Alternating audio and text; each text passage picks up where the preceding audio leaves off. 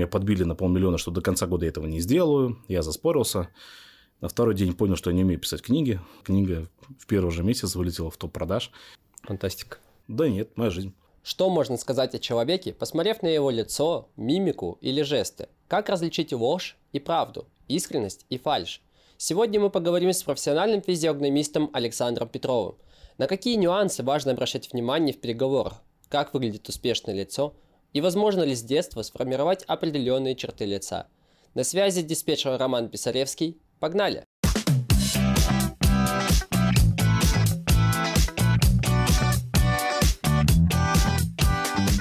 У нас сегодня в гостях Александр Петров, профессиональный физиогномист. Привет, привет. Писатель. Да. Бизнесмен. Ну, скорее предприниматель. Предприниматель. Да. И сегодня вот мы поговорим о таком общем понятии, как физиогномика. То есть, когда я сам погрузился в это, я понял, что насколько это на самом деле обширная тема и как глубоко и высоко можно о ней говорить. Вот. Но сегодня хочется затронуть какие-то такие более общие и более конкретные вещи. Да, без проблем. Да, и вот э, хотелось бы начать сначала, то есть, да, вот э, в каких вообще сферах применяется физиогномика? Ну, смотрите, давайте начнем с того, что физиогномика, если прям так вот, это не, не новая тема, которая придумана недавно была. То есть, по сути говоря, физиогномика отсылается куда-то к зарождению философии. Ну, да, родина всем наукам – это философия. Просто в свое время там люди стали наблюдать за разными элементами. Кто-то за небесными телами, кто-то за природными явлениями, кто-то стал э, складывать палочки из этого появился, там, да, будущий математик, грубо говоря, и так далее. А ну, а кто-то начал смотреть на, других, на другие лица и стал просто фиксировать, как все другие э, люди. И стал задаваться гипотезами. И в итоге туда она отсылается. Вот. А на самом деле публикаций огромное количество, но они в силу информационного шума, скажем так, а, не столь популярные были в свое время, хотя отсылки физиогномики есть и в советских учебниках, вот, и упоминания, ну, да, и это как бы не новая наука, ни разу не новая, это раз. Второй момент, по сути, говоря, физиогномику как кто только не применял. То есть я там, например, видел э, варианты смиксовать физиогномику вообще со всем, чем только можно. Я же в свое время понял, что мне интересно, э, так как занимаюсь переговорами большую часть своей жизни уже, вот, и я понял, что мне было интересно физиогномика с точки зрения упрощения коммуникации. То есть, как можно быстрее наладить диалог с человеком, посмотря на его лицо. То есть, потому что все, кто занимается переговорами, знают, что первая очень ключевая часть любых переговоров – это как можно быстрее выйти на единый понятийный уровень с человеком, то есть говорить на одном языке. И второе – подбирать правильные фразы. Причем это не является про манипуляцию, да, то есть, если мы берем классическую НЛП-технику, это влияние и давление, и, ну, и, либо провокация. То есть, это чисто НЛПшная темы, то здесь это как раз-таки подстройка, более правильная, классическая подстройка. Не копирование, не влияние, а в прямом смысле подстройка. И в итоге мне это было очень важно, и в итоге физиогномику стал применять именно в этой части.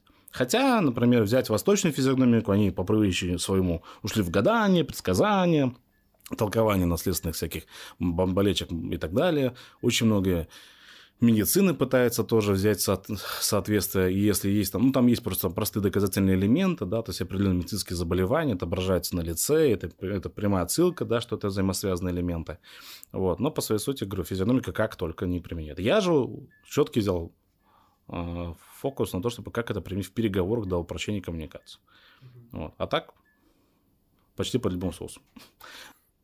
А физиогномика часто применяет э, в каких-то службах, спецслужбах в том числе. И вас как специалиста привлекает еще к такой деятельности? Да.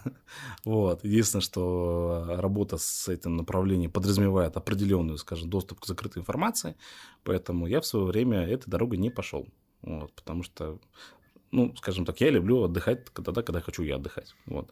И, а так, в действительности, мне эта информация, ну, естественно, документально не подтвержденная, да, но э, мою книгу использую как настольную в определенных структурах. В силу того, что она действительно имеет очень прикладной характер и действительно очень простого написания. То есть, если взять там труды других специалистов, они имели огромную, там, скажем так, а, подоплеку такой официоза и документальности, и какой-то такой сильной технической частью, такой нагроможденной, то у меня это все очень написано легко, просто и очень доступно с простыми инструкциями, поэтому она является, грубо говоря, чуть ли не настольной книгой. Вот. Хотя, опять-таки, повторюсь, то есть я в свое время в своих изучениях мне давали, скажем так, э, доступ к информации, да, я читал документы, когда определенные, даже, извините выражение, в период Второй мировой войны были определенные моменты, связанные там. Ну, часто, поэтому, кстати говоря, и с Евгеникой путают. Вот, физиогномику часто смешивают с Евгеникой. Но это нацистская тема, когда они там вычисляли рисковую расу, ссылаясь на Евгенику. Хотя, по своей сути, да, тоже одно из э, коверканий слов физиогномики. Mm. Вот. Ну, вы имеете в виду документы, которые под грифом секретно? Ну, ну, ну типа, да, внутрянка там КГБшная. Вот. Но это немного о книге. Почему вы решили ее написать? А, потому что заспорился. Это абсолютная правда. Значит, пять лет назад, это, ну, в начале лета я выступал где-то на каком-то мероприятии, я уже не помню. Там рассказывал про физиогномику, в частности. В итоге меня спросили список литературы. А весь мой путь изучения свелся к тому, что я набрался разной информации с разных книг, в итоге образовал, собственно, солянка. Вот. И в итоге конкретную книгу я рекомендовать не мог. Поэтому я все время тогда говорил, что, знаете, все, что я читал, это практически 80% бреда, и поэтому я не могу посоветовать конкретно одну книгу. То есть, а, а там прям много приходится совмещать. В итоге там легко, мне скинули фразу из зала, типа, легко критиковать, попробовали бы сами. Ну, я быстро, а что, проблема, что ли? Я в то время уже свою систему чтения уже сформировал до уровня методички. Подумал, у меня есть методическое пособие уже. Думаю, почему бы и нет. Да, классно. Были друзья на этом мероприятии. Меня подбили на полмиллиона, что до конца года я этого не сделаю. Я заспорился. На второй день понял, что я не умею писать книги. Вот. Но там, воле случая, как говорится, все сложилось так, что я встретился с прекрасной Викторией Киртуцкой. Она помогает таким, как я, писать книги, да, потому что это отдельная наука абсолютно точно. В итоге она помогла мне вот с тем, чтобы как это все мои мысли, все мои думы, все мои методички обрести именно в книжный формат, сделать его немножко в формате, ну, так сказать, читабельным и эм, удобным для читателя в прямом смысле. И вот потом мы закидывали в издательство, месяц поработав, создали рукопись, закидывали в издательство, мы пошли по принципу начинать с лучших, самых больших и спускаться там по степени популярности издательства. Ну, начали с АСТ московского, естественно, наш лидер рынка, монополист практически. В итоге, на удивление, они меньше, чем через месяц ответили положительным ответом, что да, им это интересно, им нравится, им нравится тематика, они хотят за это взяться. В итоге книга была передана им, мы 7 месяцев потом вели с ним переговоры, вот веселые там, когда им не нравились некоторые мои формулировки и прочее, но я настаивал на исходности текста. И, вот, и в итоге книга издана, была издана вот 5 лет назад, э, в 20 20-х, 20 числах декабря, 5 э, лет назад. Вот. Книга затевалась э, как что-то серьезное такое уже для тех, кто погрузился в эту тему, или наоборот для тех, кто только хочет? Вообще только для новичков. Чтобы для тех людей, которые вообще это слово услышали первый раз, могли читать и понимать, что там написано. Вот, это, вот, вот, из-за этой простоты наречий и фраз как раз-таки и сильно переживал а, ну, издательство, потому что подумали, что слишком как-то это неформально, слишком это все как-то публистично и слишком просто. В итоге они переживали, что простому читателю в, в этой тематике будет непонятно, он не воспримет мою книгу как серьезно какой-то прикладной инструмент, а оказалось все на иначе. Я верил в себе, верил в себя, понимал, что надо заходить на то, чтобы понять, ну, знаете, как это есть понятие? Объясняйте так, чтобы поняла там 7-летняя девочка. Вот. То есть тогда это значит доступный материал, понятный каждому будет. И вот поэтому я старался писать так, чтобы понятно было вообще любому читателю, который даже психологию никогда не открывал, не читал. Вот. И, в принципе, а, результаты тому доказательство. Да? Книга в первый же месяц вылетела в топ продаж, и в итоге с тех пор она числится самым бестселлером. Вот. Значится, точнее. Она больше именно знакомит или какие-то уже прям конкретные факты дает? Это книга тренажер, там прям надо постараться. То есть я вшил туда кучу всяких тренажерных занятий, заданий, которые выполняя, которые человек в действительности становится ходячим сканером, вот, э, близким к моему, да, то есть, ну, разница только в количестве подходов, да, которые мы совершали, вот, и э, совершенно спокойно можно самостоятельно разобраться, научить и ходить, и читать людей с листа беглым чтением, как меня называют. То есть в этом плане здесь это абсолютно, грубо говоря, прикладная тема, которая абсолютно направлена только на то, что человек, как, ну, она называется э, практическая физиогномика, книга-тренажер. Потому что как бы я, когда я писал, я хотел что-то, чтобы меня заставляло тренироваться, а мне нравится форм, форм, формат методичек и таких ну, условных тренажеров, и это все у меня получилось воплотить. Вот. Там свыше 80 заданий, которые вшиты, и которые выполняю Ну, то есть человек начинает ходить и читать.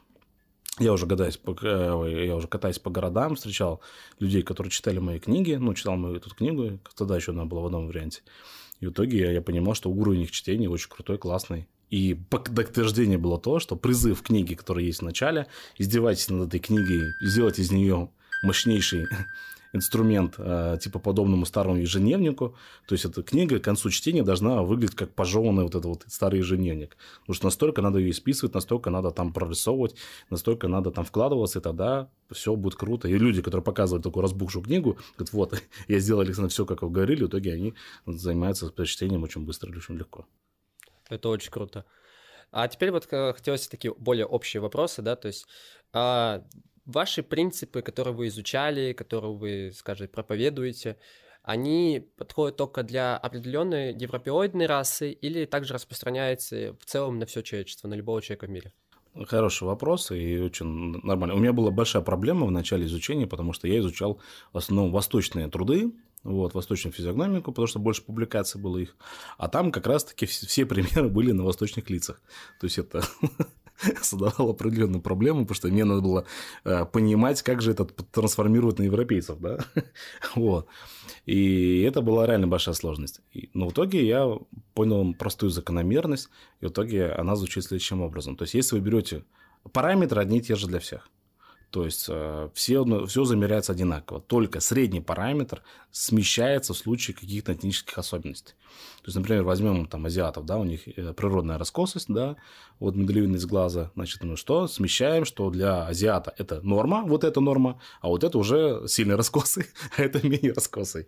То же самое там, например, там возьмем носы да, там для южного части, там, да, там кавказской группы, вот, греков, там, да, у них, они все носатые, они все большие носы изначально, то есть все с горбинкой по природе, они все такие. То есть, ну, здесь то же самое, мы берем и сравниваем, да, что этот нос для среднего кавказца это большой нос или маленький нос, и вот от этого мы уже отталкиваемся. То есть, значения те же самые, только средняя, ну, серединка, она смещается, вот, потому что есть этнические особенности. Вот. Например, то же самое, там, у части европейской группы есть повышенная волосатость бровей, такие мощные, там такие, у них все они такие. Вот. Тоже берем, смещаем параметры, и появляется четкая картинка. То есть, а так примерно все одно и то же. А что касается возраста, то есть какого возраста мы уже можем считывать какие-то первые параметры человека? Значит, по поводу чтения детей, я рекомендую первые какие-то замеры делать у ребенка в 5 лет, потому что уже в 5 лет проявляются очень устойчивые, скажем, черты характера, они, об, не они общие детские, скажем, поведенческие, уже проявятся в 5 лет. Потом в 10 лет там уже появится еще более вырисована картинка будущего характера, будущего предрасположенности ребенка. Уже можно будет совершенно хоть профориентацию начинать. Вот. А потом только с 15 лет. Потому что в перерывах между 5 и 10 там много трансформаций, а между 10 и 15 там вообще полового созревания, и там э, человек меняется каждый месяц. Поэтому в данном случае пока не берите, не, не парьтесь и не, не заморачивайтесь. Поэтому в этом плане с 15 старше, да уже, да, проявляется основной момент. Ну, а потом всю жизнь лицо наше немножко меняется, потому что вмешивается внешний фактор. Возможно ли с детства как раз-таки сформировать какие-то определенные черты лица, которые человек или там родитель, да, хочет видеть в своем ребенке? А, здесь как бы в любом случае за нас принимает... Ну, в общем так, расскажу так. У нас а, лицо формируется в два, два этапа, вообще фундаментально. Первый этап формирования лица и вообще в целом конституция тела – это генетика. То есть папа, мама, да, ложись своими э, XY хромосомами, да, в итоге формируют будущего человечка. Ну, если коротко, всем все понятно. И в итоге здесь уже формируются первые столбы будущего характера человека.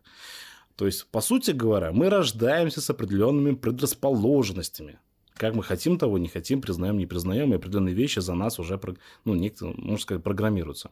Другое дело, мы можем либо, а, а согласиться с этими дарами, которые нам дали родители, с этими предрасположенностями, талантами, и потом их умножить, либо можем не согласиться, и тогда начинается лютый эксперимент с внешностью. Поэтому вторая стадия формирования лица – это как раз-таки примерно с 10 лет и старше начинается, когда очень остро начинается социализация человека в обществе. И тогда общество немножко диктует свое мнение и начинает первые а, ну, ну, давайте вспомните, пожалуйста, кого сильно личные комплексы по внешности беспокоили до 10 лет. Не, да не особо, там, господи, там, да, не, все жили, радовались и играли, и дружили, а потом начинается первая история, вот у тебя страшный нос, у тебя там кривые глаза, у тебя кривые зубы, и начинаются первые вот эти вот зажимки, личные переживания, волнения и стереотипное восприятие окружающими. И здесь начинается ломка характера, вот.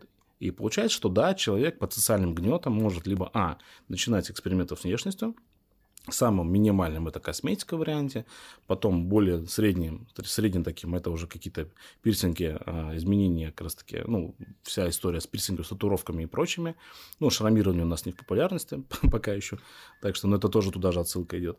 Вот. А, и в итоге, ну, самым худшим сценарием, самым ярким сценарием это пластическая хирургия, да, когда человек откровенно уже делает пластику лица. И это опять-таки происходит исключительно из-за социального давления, потому как можете уточнить у любого пластического хирурга, да, 9 э, из 10 причин а, пластики лица – это что-то не нравится. И десятая причина – это медицинские показания.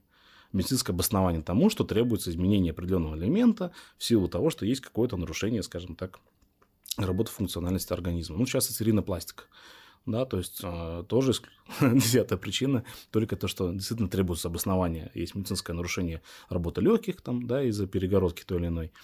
И в итоге, а в основном в всем случае люди просто недовольны своим лицом. Почему? Потому что им это было навязано обществом, а они в это поверили. Как я все время говорю, посмотрите на людей, выдающихся, э, они в целом все разные. Вот возьмите любого, худ, возьмите художников, писателей, изобретателей, возьмите список да они все разные. Там нету единого стандарта красоты успешного человека. Человек успешен тогда становится, когда, мое ну, сугубо личное мнение, когда он перестает плыть против течения. У тебя есть задатки, используй их, улучшай лучшее в себе. Потому что в этом направлении тебе будет проще. Причем не важно, чем вы займетесь по итогу. Но каждый параметр имеет за собой огромный потенциал, если его применять по назначению они социально, они социально подавляться. Но, тем не менее, это происходит. Иной раз, например, опять-таки, да, как я говорю, исправленному верить, если человеку там ломает нос часто, там, да, выбивает зубы, челюсть, это тоже не случайно происходит. Не надо, не надо, ну, бывают случайные травмы, да, но опять-таки, чаще всего бьют за дело, да, скажем так. либо ты сам куда-то, либо ты попал в ситуацию, либо ты что-то неправильно рассчитал, либо еще что-то. В итоге тут начинается корректировка тоже, социальная корректировка. Ты немного предугадал сейчас мою тему, то есть о том, что я тоже хотел немного поговорить. Это об успешности, да, то есть такое вроде бы все всегда ищут эту форму успеха, и вот в том числе, возможно, кто-то думает, что кроется и в, и в лице, начиная изучать ту же самую физиогномику. Вот э, как ты уже сказал, что это не совсем так. То есть нет понятия такого, как успешное лицо физиогномики. Или все-таки есть что-то с этим связанное? Есть э, единственный параметр, который, скажем так, отвечает, ответит на этот вопрос, и он же поэтому очень простой и очень емкий, это называется так понятие гармонии лица. То есть гармония лица – это не, вот, не шаблоны красоты, там, да, там, которые являются определенной там, симметричностью, определенное положение там, относительно глаз. Нет. В целом, когда ты смотришь на человека, и вот он, даже если страшный, ну, гармоничный. То есть, он весь, весь какой-то такой, весь, э, весь немножко кривой. Но, но это гармония лица. И такие люди, по своей сути, гармоничные, что является, в моем абсолютном мнении, это опять-таки можете считать субъективное мнение, и является залогом успешности. Вот, потому что человек, когда принимает себя таким, какой он есть, и в итоге использует все свои дарования только в положительном значении и использует себе на вооружение, то есть тогда он добивается результата. Вот. А если мы смотрим на человека даже очень, знаете, как это бывает, а, лицо в целом все, знаете, как это карикатурщики иной раз а, гиперизируют какие-то моменты, бывает такое, смотришь на лицо, и вот у человека там одно огромное ухо, там, либо там какой-то, какая-то история с, там, с глазами, с носом, там, опять-таки, если нет медицинского да, нюанса. Вот, потому что базальтовая болезнь, та же самая, например, да, выпущенные глаза, они это связано больше со здоровьем. Но и опять-таки такие люди, как правило, более, более постраховочные. Цену тому есть доказательства. Но в итоге, э, попробую из результативной части выжить еще раз. Успешность человека по лицу, э, большинство зависит от того, насколько он в целом гармоничен, то есть и насколько он не спорит сам с собой. Потому что я знаю, опять-таки, примеры людей, которых вот... У меня вот есть много друзей серийных предпринимателей, которые очень, а, ну, мягко сказано, выше среднего зарабатывают постоянно и открывают там чуть ли не каждый полгода новый бизнес, а чисто визуально на них посмотришь, ну, босяк босяком. Вот. Но при этом вот, он гармоничен, он с собой не спорит, да, вот, вот, ну, и при этом он просто принимает данность как есть. То есть, да, я такой, и что дальше? Ну да, я там, грубо говоря, у меня там тройной подбородок, там, и выпущенные глаза, там, оттопыренные уши, там, и, и я лысый уже там, 25 лет я уже лысый там наполовину. И что дальше? Это делает меня плохим человеком? Это, это создает какой-то во мне комплекс? Нет. Навязывают комплекс? Да, но мне по барабану. В итоге человек идет и доказывает, и делает, веря в, себе, веря в себя в первую очередь. Вот, и все. А вот люди, которые начинают изучать, опять же, да, физиогномику, они могут там посмотреть свой нос, губы, глаза и разочароваться, скажем так. То есть, что можно в этом случае сделать, чтобы человек вот не получал вот это разочарование, там, прочитав ту же самую вашу книгу? Ну, смотрите, во-первых, я не выделяю какие-то знаете, там такие косячные параметры на лице. Нет, у нас, например, опять-таки, даже изучая криминалистику, общаясь с криминалистами, а, с убойным отделом, в итоге пытались там, да, еще давно пытались вычислить а, лица потенциальных там маньяков и прочих там, да, потенциальных насильников, и убийц.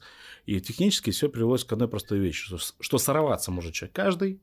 Вопрос, что для этого должно произойти. Кому-то требуется просто посмотреть косо на него, а кого-то надо прям довести до ручки. Тогда, собственно говоря, человек любой сорвется и совершит какое-то определенное там злодеяние. И опять-таки очень важный параметр, то есть э, так или иначе каждый потенциально э, опасен, но вопрос нашего внутреннего сдержанности терпения, да, то есть ну, и опять-таки, да, в подтверждение этой гипотезы. А если посмотреть прямо совсем на серийных убийц, извините, раз в тему то уходим, то опять-таки у них лица, они не схожи и не бьются по стандартному параметру людей, которые чаще прочих совершают те же самые какие-то убийства и нанесение тяжких, тяжких э, увечий. Ну вот. Ну, а людей, которые прям такие засегдатые, да, то, как называется, да, есть это э, у людей с явной профессией схожие лица, замечал? Ну вот. ну вот, если посмотреть стандартного рецидивиста, то лицо, в принципе, будет плюс-минус схоже. Хотя, опять-таки, это не значит, что человек такой, знаете, вот как это, мне часто скидывают ролик советский, там, где показывают лицо мужчины, говорят там, и просят э, студентов описать. Вообще тест кривой, но, тем не менее, мне часто показывают, вот, типа, вот видишь, это все надумано. Хотя там изначально дают человеку установку. Вот это лицо... Видел этот ролик, не? Нет, я ну, не видел. Найди там. Э, это, тот, это единственное нормальное ну как нормально, это единственная публикация, которая была выложена только как в Советском Союзе проводили социальные эксперименты. И это выложили, и вот этот фильм там и детей, с детьми экспериментируют с определенным влиянием, давлением, недавлением. И вот там один из эпизодов, это показывает лицо мужчины такого возрастного и говорят фразу. Итак, выходит группа студентов, и одной группе студентов говорили, это э, известный ученый. Объясните мне, э, что на его лице выдает в нем ученого. И там люди начинают рассказывать, что глаза такие, нос такой и прочее. А другой группе а, они приходят и говорят, а это известный рецидивист, уголовник, что в его лице выдает потенциального уголовника. То есть это изначально кривой тест, потому что дается установочное реш... мнение, да, которое, ну, скажем так, было бы, было бы проще спросить, какая у этого человека может быть профессия. И тогда я понимаю, что если было бы вот дробление на, грубо, две категории, тогда из день рождения мы могли бы о чем-то говорить, что здесь есть, есть... А здесь установка идет сразу. Так и в итоге, если по-честному, все параметры, даже которые люди называют, этих черты характера во взгляде, в носе, там, в бровях, так здесь выражение это относится и потенциальному ученому, и потенциальному рецидивисту. Так что, опять-таки, абсолютно, э, как говорится, как вот вы начинаете применять свой талант. Это отсылка к тому, что, ребят, технически у вас есть задатки почти стать любым человеком. Угу. Просто надо правильно свои нюансы использовать по назначению. Это то же самое, что да, есть люди природные ораторы. Да, они все большеротики, если вы заметите, они все большеротики. Но может ли человек с маленьким ртом, с маленьким ареалом губ тоже выступать на сцене и тоже быть оратором? Да. Просто ему, к сожалению, для себя придется преодолеть больше сложный путь, чем человеку, который изначально задаток именно быть оратором. То есть у него челюсть как граммофон уже существующий, ну не граммофон, а этот, а, грубо говоря. Респиратор такой. Да, у него уже, ну блин, ребята, мы в каком времени живем? Везде есть микрофоны, усилители и прочее. И даже слабым голосом вы можете вещать, просто используя в данном случае усилители и вам не надо... Да, если убрать микрофоны, да, вы будете по октаве и проще меньше, менее громкие. То есть вы как природный оратор, оратор, да, орать, вы будете слабее, но можете стать успешным. Просто у вас будет на это больше потраченных сил. Поэтому отчасти, да, просто надо понимать, что вы будете лучше работать с персонально в тематике, даже при публичном выступлении, у вас очень круто будет выходить диалоги с залом, например, намного лучше. Вы будете персонально выдергивать людей намного прекраснее, чем человек Башаротик. Башаротик, он работает на массу, но не персонально. В итоге будет речь у него больше, если так вот проанализируешь, понаблюдай. У всех башаротиков, у них речь, она всегда обобщенная. Она не персонализирует кого-то. А у людей с маленькими ртами информация всегда персональная. То есть она выдергивает даже конкретных людей, конкретных личностей, и в примере, и, скажем так, а, в сравнении все время будет какой-то конкретный ну, человек. Так что это, ну, при этом те и те ораторы. Вот касаемо коллективизма, да, то есть человек находится в какой-то определенной социальной группе и постоянно в ней коммуницирует, то есть теряется его некая индивидуальность физиогномически, то есть лицо его как-то меняется, и да. становится ли эта группа как-то одинаково выглядеть, условно. Да, конечно. Ну, давайте так, есть хороший пример, есть плохой пример. Тебе какой? Ну, давай, давай начнем с плохого. Ну, вспомните, вспомните историю про немецкую, ну, про, про, про немцев вспомните, да, про создание рийской расы. К чему они добивались, к чему они стремились? К тому, чтобы технически, да, они все выделялись. Они, они выделялись на фоне других. Ну, то есть при этом у них было что? Объединение и сопричастие к одинаковому выглядеть, одинаково ходить, одинаковой прическе, одинаковый взгляд. И, по сути говоря, да, это формирует какое-то общее среднее лицо. Если в итоге, ну, как я уже сказал, у нас лицо формируется в двух стадиях. От генетики и от социума. Поэтому если вы человека по, ну, по, погрузите долго в среду, где так принято, да, так все ведут себя, то человек, существо социальное, начнет подстраиваться. Вот. И это если мы говорим про такие структуры. Если же человек яркий индивидуалист, да, то мы вспоминаем историю Спартака. История Спартака имеется в виду, что все были рабами, рабами, рабами, но один Спартак сказал, ну, вот нифига. И в итоге пошел против системы. И все яркие истории про героев, которых мы знаем, ну, исторически сложных и даже современников, да, эти люди, которые шли против какого-то привычного течения. И тут возникает момент, опять-таки, а что в человеке формирует столь фундаментальную веру в себя? Либо несогласие с тем, что есть? Опять-таки, это давление и недавление социумом. То есть мог ли тот, тот же самый Спартак, да, в свое время просто э, под гнетом привычных всех вещей там быть рабом, мог ли стать таким же серым, э, как все остальные? Мог. Скорее, он таким и был бы. Вот. Да, он бы стал бы, и в итоге появилось бы среднее звено, какое-то среднее такое значение общего раба. Но тем не менее, что? Он пошел против этого, в итоге попал в историю. И это не призыв к тому, чтобы типа идите против системы. Естественно, не про это мы говорим. А, но если в микро каком-то примере, да, то есть если, например, я, например, в школе был белой вороной. Длительное время белой вороной вообще капец. Вот, потому что я вообще не соглашался с тем, как было общими устоями принято. Но только единственное, что школа заканчивается, да, так или иначе, а потом человек сам выбирает субкультуру, в которой он оказывается. И если человек не выходит из этой субкультуры, то он действительно становится похож на этих людей. Я молчу про то, что люди копируют фразы, жесты, позы, да, это все естественно. Так еще и начинается среднее лицо. Э, в подтверждение этой же, этой же гипотезы, этой же мысли. А, если мы посмотрим на семейные пары, которые прожили лето 30-40 вместе, угу. у них лица очень схожи становятся. Да. Хотя вначале они были очень отличные. Почему? Угу. Потому что мы ищем людей, подобных себе, и иной раз мы сами изменяемся в желании остаться в объединении с кем-то. А вот это самое среднее лицо формируется в том числе и в таких социальных, да, если назовем их институты, там полиция, да, то есть ну, да. они тоже в каком-то смысле все становятся. Ну там изначально там... Есть, там есть только момент, да, если uh-huh. мы возьмем вот э, какую-то такую структуру, да, там угу. изначально она манит людей с определенными предрасположенностями, да, угу. в хорошем смысле слова. То есть не какого-то, да, они есть, есть чисто армейский тип людей, да, чисто вот. А, ну вот, да, да. да все, чисто армия, все. Ну, то ему прям на лице ему написано, по ним понятно, что вот у него такая здоровая челюстяка, такой здоровый подбородок, волевой, такой мощный, сильный, вот, утопленные глаза, яркие надбовные дуги, потому что он прям готов какую-то жесть творить. Ну, не именно, а в смысле, грубо говоря, делать определенные там обязанности да, в военской структуре. Ну, то есть имеется в виду выходить в боевые конфликты и, и психологически выносливо э, переносить нормально все страшные э, испытания, которые будут.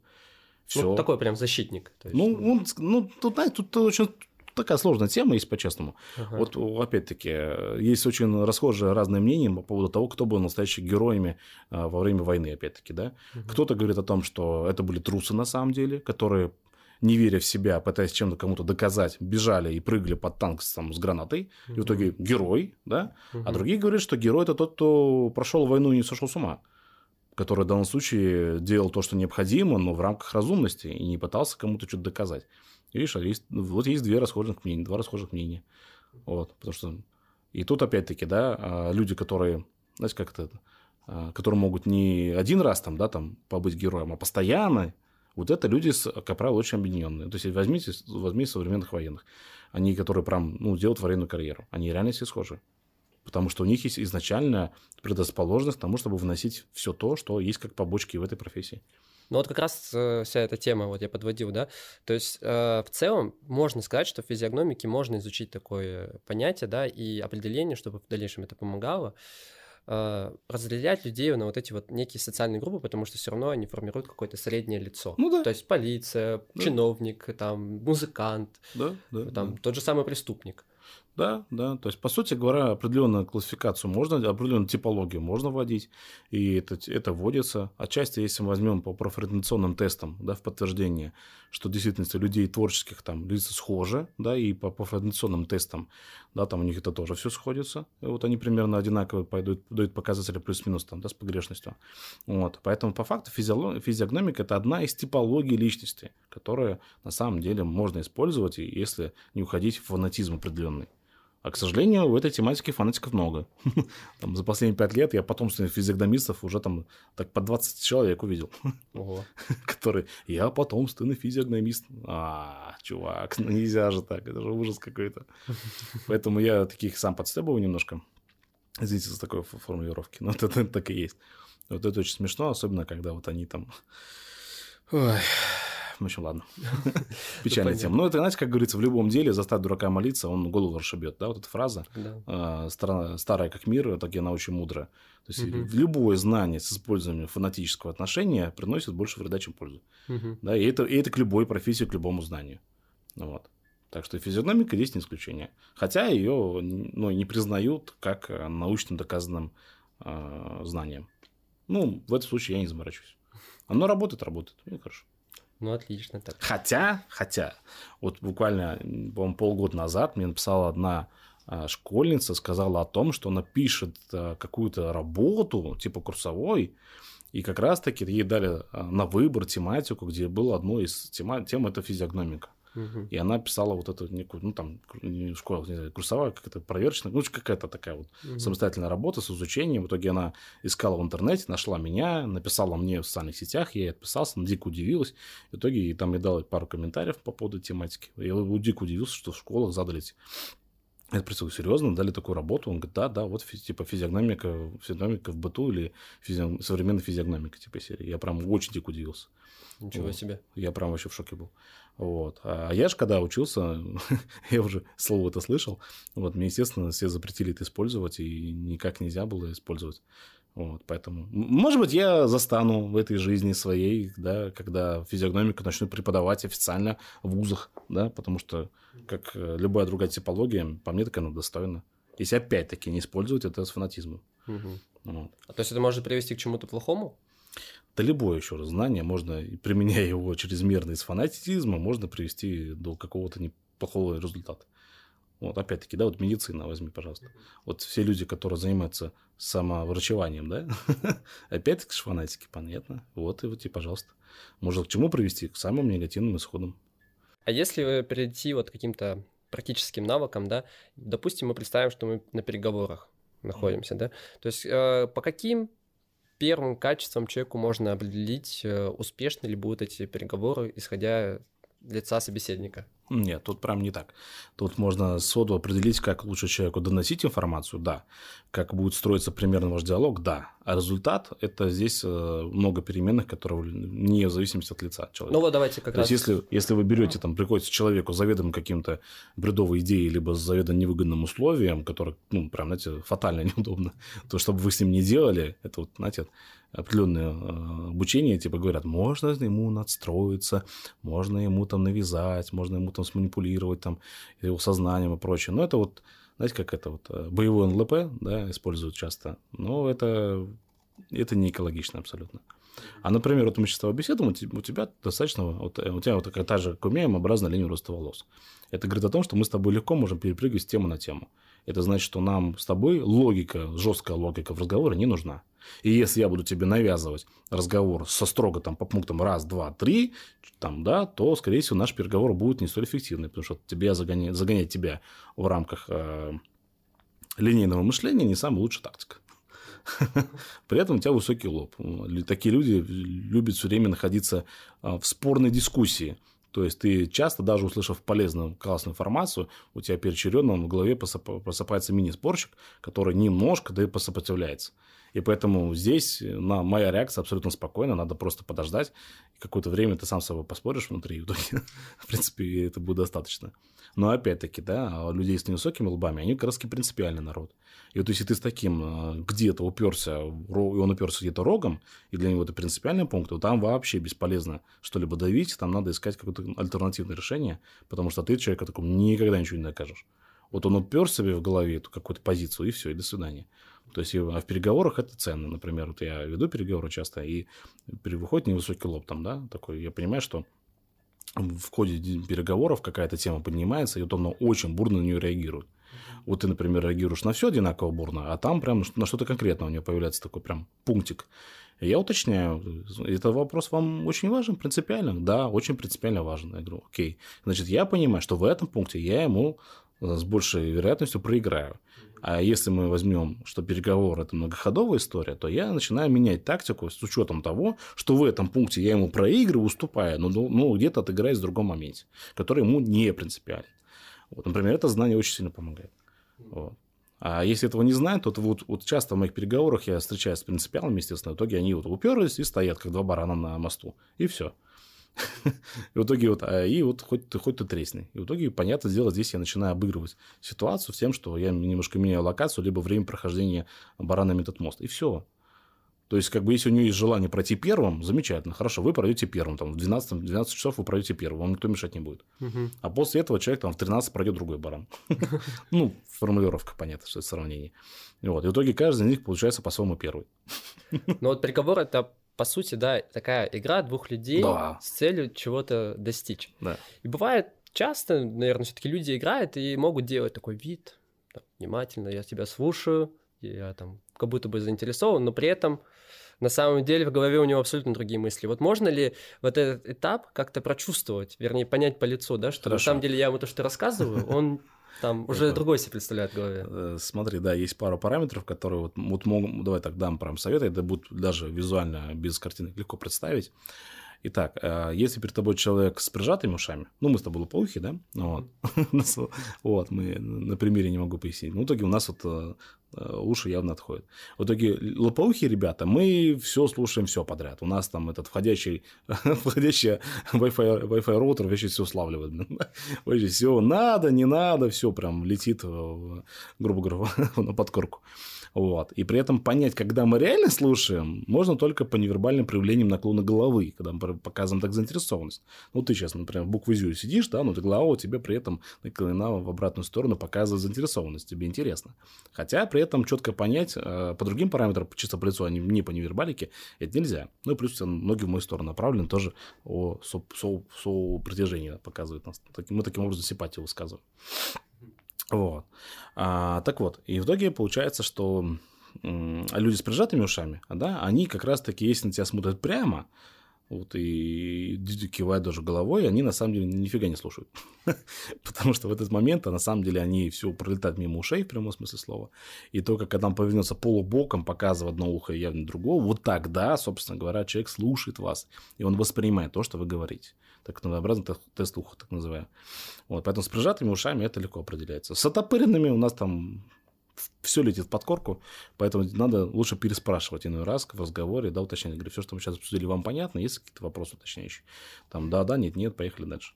Вот, это как первый параметр. А манипуляторов, например, можно вычислить по следующему параметру, у как правило, заостренные подбородки и высоко задраны скуловые углы, нижние челюстные. Ну, то есть, там, где подцепляется нижняя челюсть к, к черепушке. Вот этот скуловой угол, он бывает ярко выраженно нижний такой, ну, как, ну, как у военных, такая здоровая, такая вот мощная. Вот. А бывает он высоко задранный такой, то есть именно где-то под, под, под, под, под, забыл, как по-медицински. Короче, там, где соединяется, проще говоря, нижняя челюсть с верхней, ну, да, в итоге, и то есть вот, вот этот вот, ям, вот этот э, переход, он бывает тоже ярко выраженный, но высоко задранный. Вот. Ну, по сути говоря, у тебя вот пограничная вот у тебя история. То есть, ты вот, э, она у тебя по, по линии рта чуть ниже, но и было бы выше, ты бы был бы очень изощренным манипулятором. Вот. Так а... еще не очень изощренный. Нет, ну, в смысле, говоря, тебе это близко, но не самая твоя лучшая тактика. Вот. А так, да, по сути говоря, вот этот заметил, ты часто используешь фразу, я это подвожу вот к этому, я вот об этом хотел бы сейчас вот так затронуть. То есть это важный параметр, такие люди изначально в разговоре, они немножко виляющие такими. Вот, это неплохо вообще ни разу. И, кстати говоря, самый интересный параметр, а, знаете, в чем разница между манипулятором и мотиватором? О, кстати, интересно. Да ни в чем. Самый большой прикол в том, что параметр на лице, отвечающий за манипуляцию и мотивацию, один и тот же. Это который я сейчас записываю. Просто вопрос, если человек этот талант использует для... Ну, смотри так, любая мотивация, любая манипуляция – это что? Влияние на волю другого человека. Да, безусловно. Ну, на массу. Так и так. Ну, на человека, либо массу людей. Это все равно в любом случае это влияние. Только мы привыкли, что манипуляция – это связано с чем-то плохим, а мотивация с чем-то хорошим. Ребят, да это одно и то же по своей сути, вас, на вас и так и так влияют. Просто вы потенциально ожидаете, что мотиваторы, да, которые там уступают как мотивационные спикеры, что они типа вам добра желают. Это как бы устойчивое такое восприятие. Хотя, по сути, талант один и тот же. Поэтому ты можешь как прекрасно манипулировать, так и прекрасно мотивировать. Ну, тут уже в зависимости, что человек говорит. То есть, на что мотивирует и что, мы, чем хочет манипулировать? Ну, я здесь, знаешь, я здесь как бы такой вот, если чисто вот такой философски подойти к этому вопросу, я так уже с, со своим опытом смотрю на это. В каждом из нас, ну, вот опять-таки отсылка про двух волков, знаешь? Нет, не слышал. В общем, коротко, а, такая маленькая притча, такая типа серии. Молодой индейец подходит к старому вождю и говорит, слушай, а что такое добро, что такое зло, и как это на нас влияет, и как это выглядит? Ну, вождь на него посмотрел, сказал, знаешь, в каждом из нас есть два волка, один белый, другой черный. Вот белый волк, он за добро, черный, он за зло. Вот. И они постоянно в тебе дерутся, постоянно сражаются внутри тебя. Он говорит, а какой волк побеждает? Спросил молодой индейец. Он говорит, а побеждает тот, кого ты кормишь. Вот. И тут то же самое, понимаешь? Здесь я смотрю так, что на каждого из нас есть задаток к тому, чтобы творить добро и творить хрень какую-нибудь. Это, если уж извините за такую, форм, такую грубую, грубую формулировку речи и простоту ее. Вот, да, какой я есть, в общем. И в итоге вот, пожалуйста, что каждый из нас может сделать что-то прекрасное, что-то ужасное. И, грубо говоря, это наше, это как это, философски на это смотрю, нам в свое время, ну, кто-то там, не знаю, в общем, как это можно относиться, да, нам дали свободу выбора так или иначе. И мы можем делать что-то ужасное, либо что-то плохое, и это вопрос нашего выбора. Угу. Вот и ответ. Например, опять-таки, смотри, яркий пример. Люди с отбойными дугами, ярко выраженными, они по, по своей природе агрессоры. Им нравится все время давить, продавливать, агрессировать. При впалых глазах они еще стопроцентные, постоянно, постоянно ну, легко подрывные на драку, легко возбудимые в любых спорах, на конфликтах, вечно махают руками. Ну и вообще стартуют с ровного места сразу там пошли разбираться, пошли драться. И при этом ну, это плохой параметр, это плохой навык. Ну а вот если мы возьмем защитников Отечества, там та же самая нужна формировка. Только здесь он за, ну, плохой, а тут он хороший. Хотя по своей сути творит то же самое действие. Угу. Просто вот здесь он защищает, а тут он атакует. А навык-то один и тот же. Как определить лидера, э, исходя вот на, из его э, качеств лица? Очень, очень часто с этим вопросом ко мне подходят. И тут на самом деле э, не от лица зависит. Вот. А технически, кто такой лидер? Лидер – это тот человек, ну, мое, по крайней мере, определение, да, которое мне больше всего отвлекается, потому что нет единого, опять-таки, определения единого стандарта. Мое, это определение мне отвлекается больше всего. Лидер – это тот человек, который может поставить интересы группы выше своих. А это способен делать каждый. Просто не каждый выбирает именно это. Опять-таки, выбор, да? То есть, вот э, яркий пример, а, трагикомедия Данка. Мне очень отвлекается.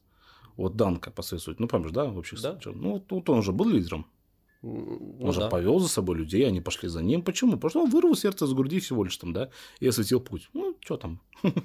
Правда, в конце не особо-то хорошо закончил, вот, но он об этом не думал. Потому что что? Он поставил интересы группы выше, чем свои. Разве не так? Да.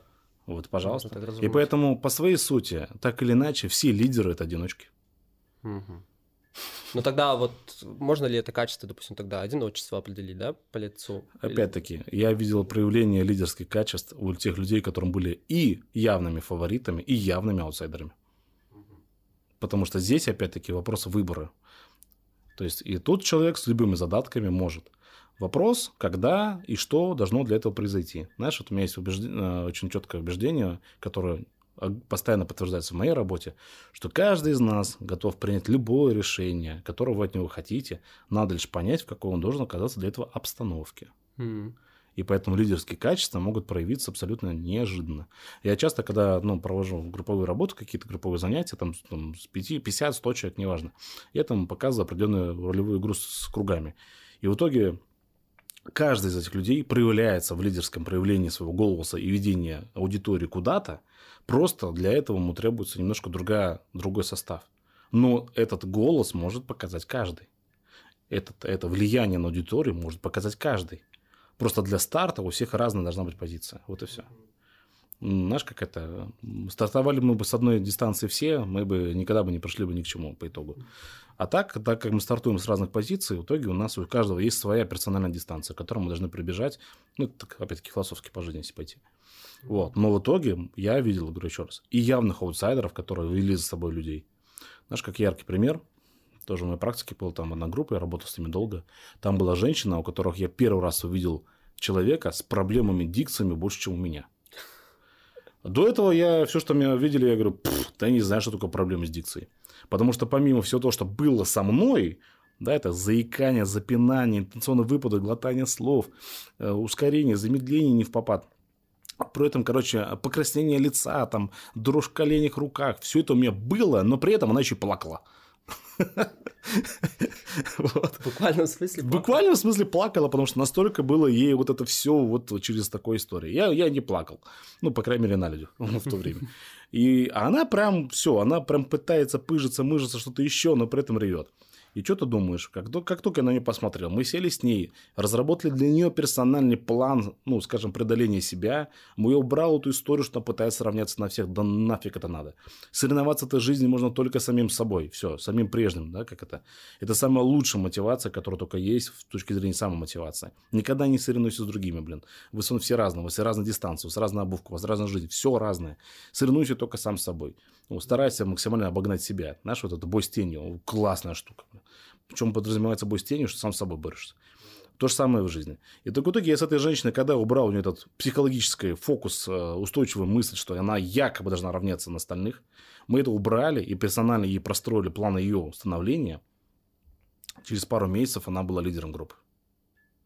И она вставала и говорила, хоть криво, да хоть в кость, да пофиг веники, блин. Через слово что-то понятно, что она говорила, но она вставала и говорила, мы соединяемся, давайте, флаг вперед, погнали, все там. И в итоге вела группу. И это пару месяцев. Ничего себе. Поэтому я обожаю психологию. Психология это вообще классная штука, потому что здесь можно творить такие чудеса с собой. Вот. И я сам там живу доказательство того, как я там из колышника, там, неуча и дебила школы э, закончил с грамотой отличия. Потому что просто я внутри себе понял, как устроен мой мозг. Фантастика. Да нет, моя жизнь. Меня три раза на второй год хотели оставить, я же говорю. Да, У меня была яркая средняя школа. Про, про аутсайдера ты тебя помнил, да, на кого еще отсылка была? Я был явно аутсайдером.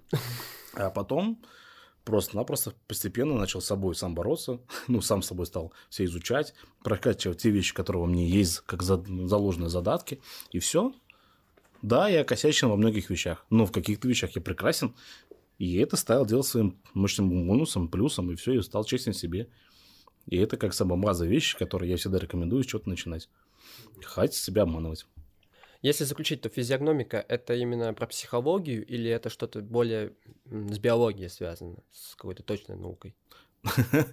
Слушай, тут это опасная тема, потому что психология считается точно наукой, хотя опять-таки, извиняюсь выражение, психология – это про бла-бла-бла. То есть это то, что не является, ну, помимо мозга, там, да, изучения строения мозга там его взаимосвязи нейронов, там, да, психология это опять-таки абстрактная история. Это, это, грубо говоря, чуть-чуть ниже спустилось от философии, и как бы все, да.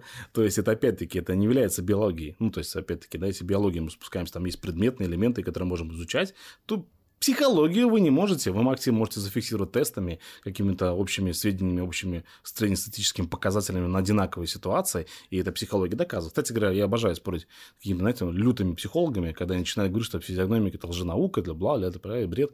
Я говорю, здорово, классно, замечательно, хорошо, дайте мне тогда пояснение по поводу Фрейда. Фрей, Фрейд, он же заложен как бы типа в фундаменте классической психологии, он же заложен в фундаменте как по, чуть ли не база там, становления там, огромному направлению психологии, да? а по своей сути, извиняюсь за выражение, все его трактаты изучения психоанализа, которые были фундаментом всему последующему, были исключительно из-за наблюдений им же за ним самим. Какой фокус группы на 10 тысяч человек? Да вы чего? Он просто взял и пошел по психоанализу, изучал себя и своих близких. То есть технически это малая суб- субкультурная группа, которая вообще не являлся в классике психологии, она нарушает все принципы замери, замеров. Но при этом это с горы пополам в течение времени было доказано и было принято, воспринято как психоанализ, которому толкование сновидений. Это же вообще он дочку слушал и записывал, изучал. Поэтому толкование сновидений по Фрейду, оно очень формальное, очень публистичное, но при этом, опять-таки, что признано научным. Угу. Опять-таки, сновидение Карл, сновидение. Ты понимаешь, что это вообще настолько... Ну, а, с биологии точки зрения, то есть у нас же лицо, оно в любом случае, как вот мы вначале, да, говорили, это мама и папа дали, да, дали да. тебе предрасположенности, да. и оно у тебя вот такое вот. То есть ты да. его, по сути, не можешь никак видоизменить, да? То есть ну, психологию все таки мы можем поменять внутри, да? Вот, вот, вот, смотри, самая такая тема, что на самом деле то вот и наше лицо крайне подвижно, с кучей там 42 мышцы, по на лице, которые как раз-таки могут не кость поменять, но определенную форму лица изменить. Из-за психологического. Смотри, помимо того, что можно пластику сделать себе лица, можно начать себя прокачивать, можно начать какие-то вещи себе новые осваивать, сделать, и в итоге лицо меняется. Морщины, по факту, это ну, отпечаток жизни. И в итоге морщины формируют новое лицо. Морщины образуются при частом сокращении одних тех же мышц, потому что человек испытывает одним и том же тип, напряж... тип напряжения, и в итоге формируется новое лицо. Mm-hmm. То есть морщины это как э, вот на дереве. Да. Вот эти вот следы. Типа того. То есть, поэтому анализ морщин очень кайфовая тема. Но и опять-таки тут есть такой момент, что очень часто люди попадают в тренинг личностного роста. И в итоге они там, знаешь, таким абсолютно а, скажем так, э, гневостным лицом э, деспотичного характера, начинает вдруг неожиданно заниматься... Э, вот был только один у меня мужик, который признался честно, он занимается благотворительностью, туда-сюда, весь такой белый, пушистый, великолепный, а у него на лицо здесь написано, что, ну, не то что маньяк, конечно, но правный человек, ну, с очень с жизненным опытом сложным. В итоге он признался, да, что он в свое время был специалистом боевых точек, и у него там за плечами там мертвые души поэма. Ничего себе. Вот. И да, он говорит, я просто в какой-то момент понял, что все, край. И в итоге я полностью поменял направление. И в итоге, да, у меня на лице отпечатаны все, все как бы сложности моего того, той жизни. Но сейчас я вот максимальный человек, который топит за экологию и за понимание. И в итоге работает, как ты понимаешь, трудными подростками, потому что он понимает последствия подобных моментов. И поэтому он является лучшим специалистом в своей области. Вот такая история. Так что для меня физиогномика, если вот таким самый честный ответ будет таков, что для меня физиогномика это все-таки соус к основному блюду. Основное блюдо это что? В моем случае психология. И в большинстве случаев это психология является, либо какие-то другие знания хотя бы любой социологии, ну, хоть, хоть что-то из соционики, выражений. Ну, как соционика тоже типология нет. Ну, что-то из социологии, проще говоря, в понимании личности, да. И это очень мощный соус, который, по сути, можно есть отдельно, но с основным блюдом с правильно подобранным блюдом, это прям классно. Но и опять-таки, этим соусом можно все испортить, либо все облагородить, в зависимости от того, какие у человека намерения. Да, как солью. Можно пересолить, можно не досолить. Вот то же самое. Спасибо, Саш, что сегодня пришел к нам. Очень продуктивно пообщались. Я надеюсь, что слушатели найдут для себя что-то интересное. Обязательно прочитают книгу по физиогномике, ну или как минимум по поверхностно познакомиться с этой темой. Спасибо, что были с нами. Всего хорошего. Да, Всем спасибо, что пригласили. Если что, меня легко найти в социальных сетях. Пишите, спрашивайте какие-то вопросы, если мало ли будут.